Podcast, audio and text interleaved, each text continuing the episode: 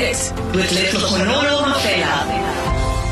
I'm continuing my conversation with academic and music man Letlhogonolo Mafela, who has reached great heights despite being born without arms. It must have been really difficult growing up differently abled. Can you explain a bit how you go about daily life? Uh, in my daily life, uh, I mostly use my feet and my mouth for writing and doing other things.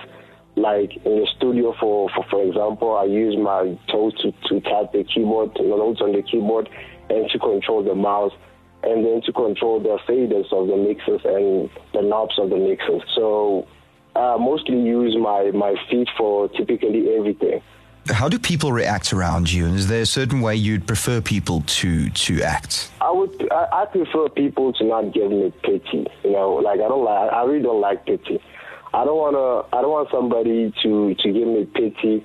And okay, I don't mind if a person needs to help me when I do need help, but I don't like people giving me pity because of my condition. If you if you want to do something with me or maybe give me an opportunity, you should give opportunity because I'm capable of doing it and not because of my condition. That was Letlhogonolo Mafela, a determined young man from Northwest who does not let being born different get in the way of him reaching his dreams. Thank you for joining me on Own It. Tune in again next week. We continue the conversation. Download this inspirational message now on the OFM Nights blog on ofm.co.za. Own it. Your moment of inspiration on OFM, the sound of your life.